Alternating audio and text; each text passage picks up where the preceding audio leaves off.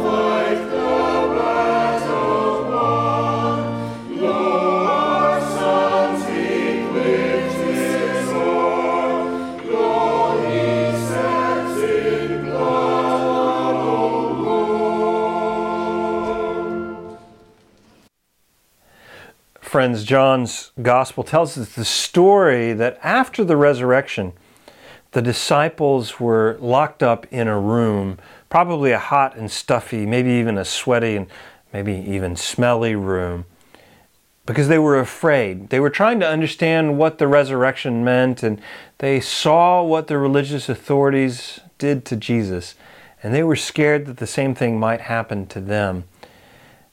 And I imagine that after a few days, they started to get stir crazy. And I know that when I get stir crazy, I start to work myself up into knots. I don't know if you understand what that's like. Maybe you get yourself worked up into knots when you have to stay in the same place for a long time. But I just keep getting myself worked up and worked up and worked up, and pretty soon I feel like I'm at the end of my rope. John also says that Jesus came and he appeared to those disciples stuck in that locked room and he didn't offer them any explanations. He didn't give them a long sermon. It says that he breathed upon them and he said, Peace be with you. I think that's one of the things that we can do for one another is to find ways to share the peace of Christ during these times. And I think we'll find that when we share the peace of Christ with one another, that's one of the ways that we can display courage. courage is simply hope and love in action. And sharing the peace of Christ, especially when we're afraid, can take a lot of courage. But when we do, we might find that those knots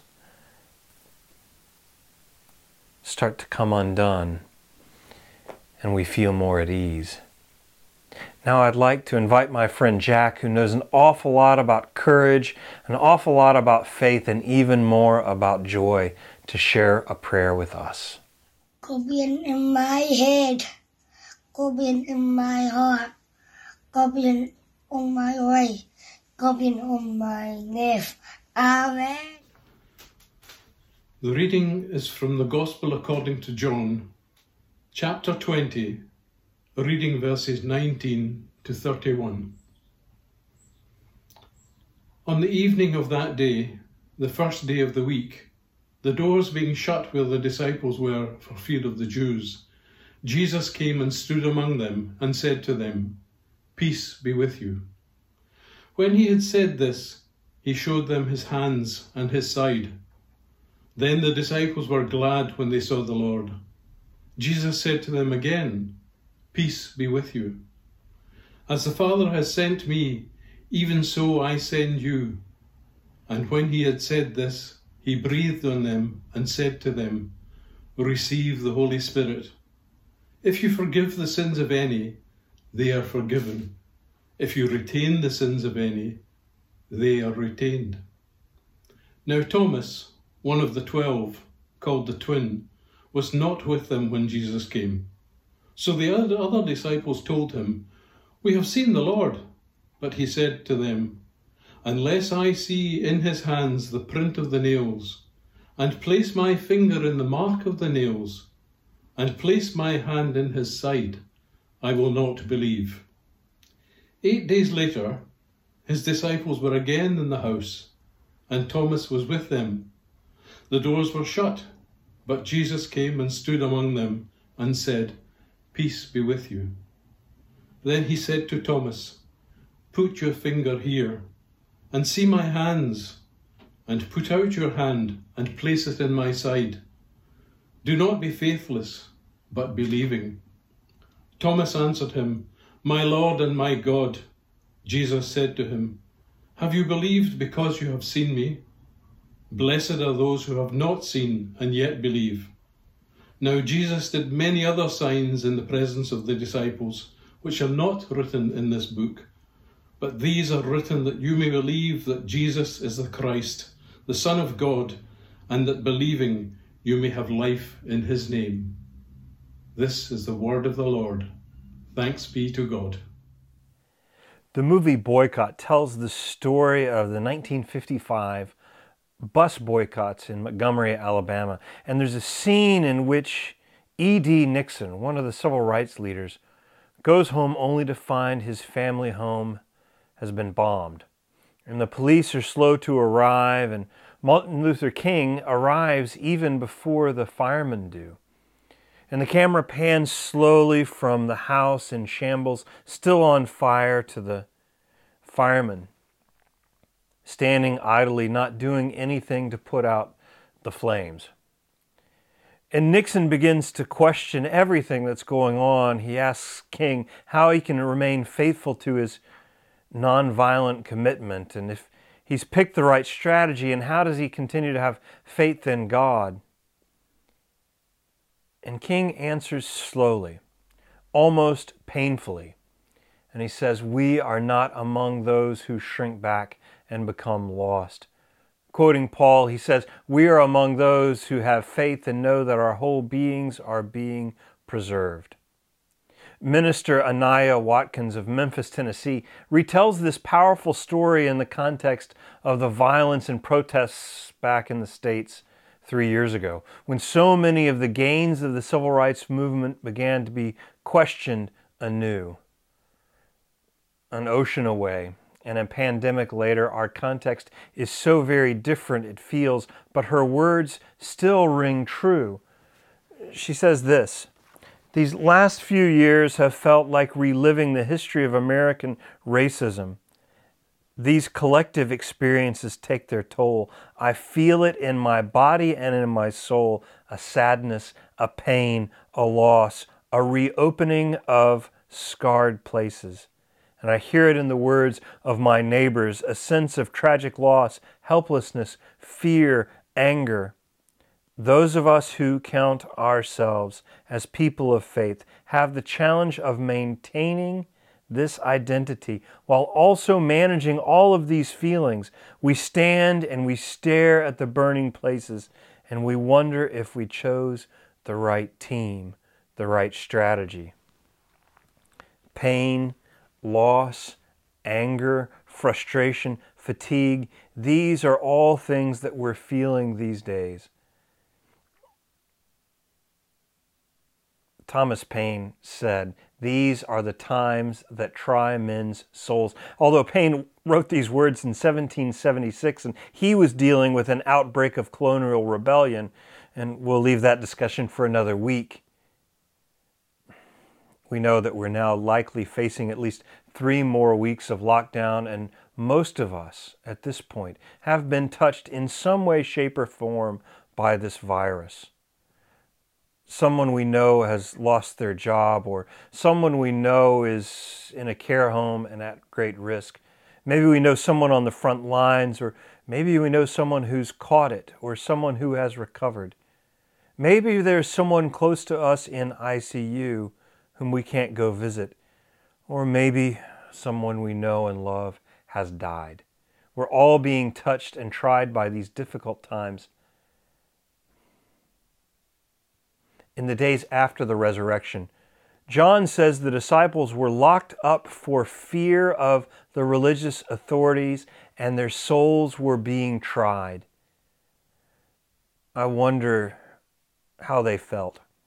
Having chosen to follow this radical carpenter turned preacher and prophet, only to see him crucified, only then to face the same fate, and then to have the tomb be revealed as empty, I can't blame them for locking themselves up in fear. Those are the times that try our souls.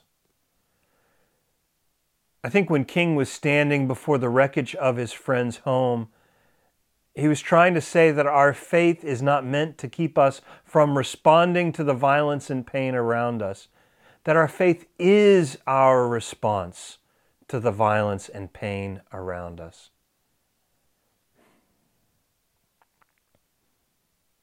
Thomas can be a model for us.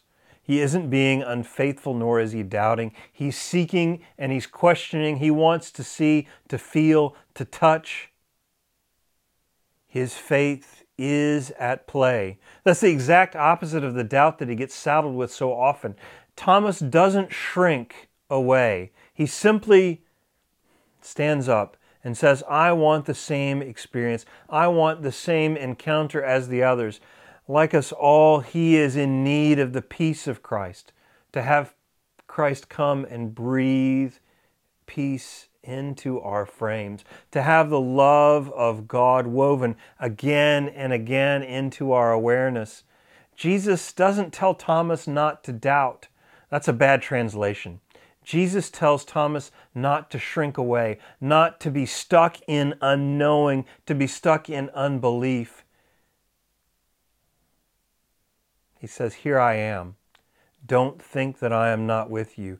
Touch, see, feel, and he breathes. Peace be with you. And in doing so, he's saying that life is stronger than death, that love wins, that we need not be among those who shrink back and become lost. In each moment, friends, we can embrace resurrection, even as God always embraces us. In each moment, we can affirm that love wins. We need not be among those who shrink back and become lost. We are among those who have faith, and we know that our whole beings are being preserved. Even when the world seems to be burning down around us, we can have the assurance that love wins. Hallelujah. Amen.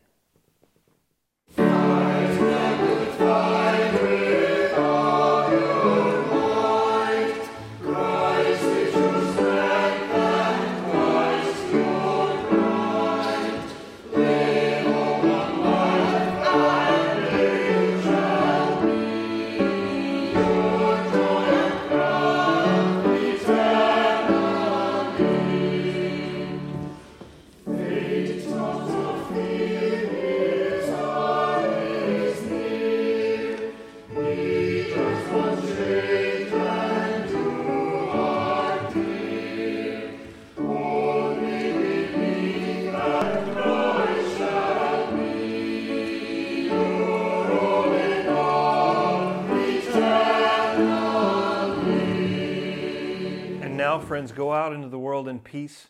Have courage. Return no person evil for evil. Rather, strengthen the faint hearted and support the weak and help the suffering and honor all people. Love and serve the Lord, rejoicing in the power of the Holy Spirit. And the grace of our Lord Jesus Christ, the love of God, and the fellowship of the Holy Spirit be and abide with us all, now and beyond forever. Amen.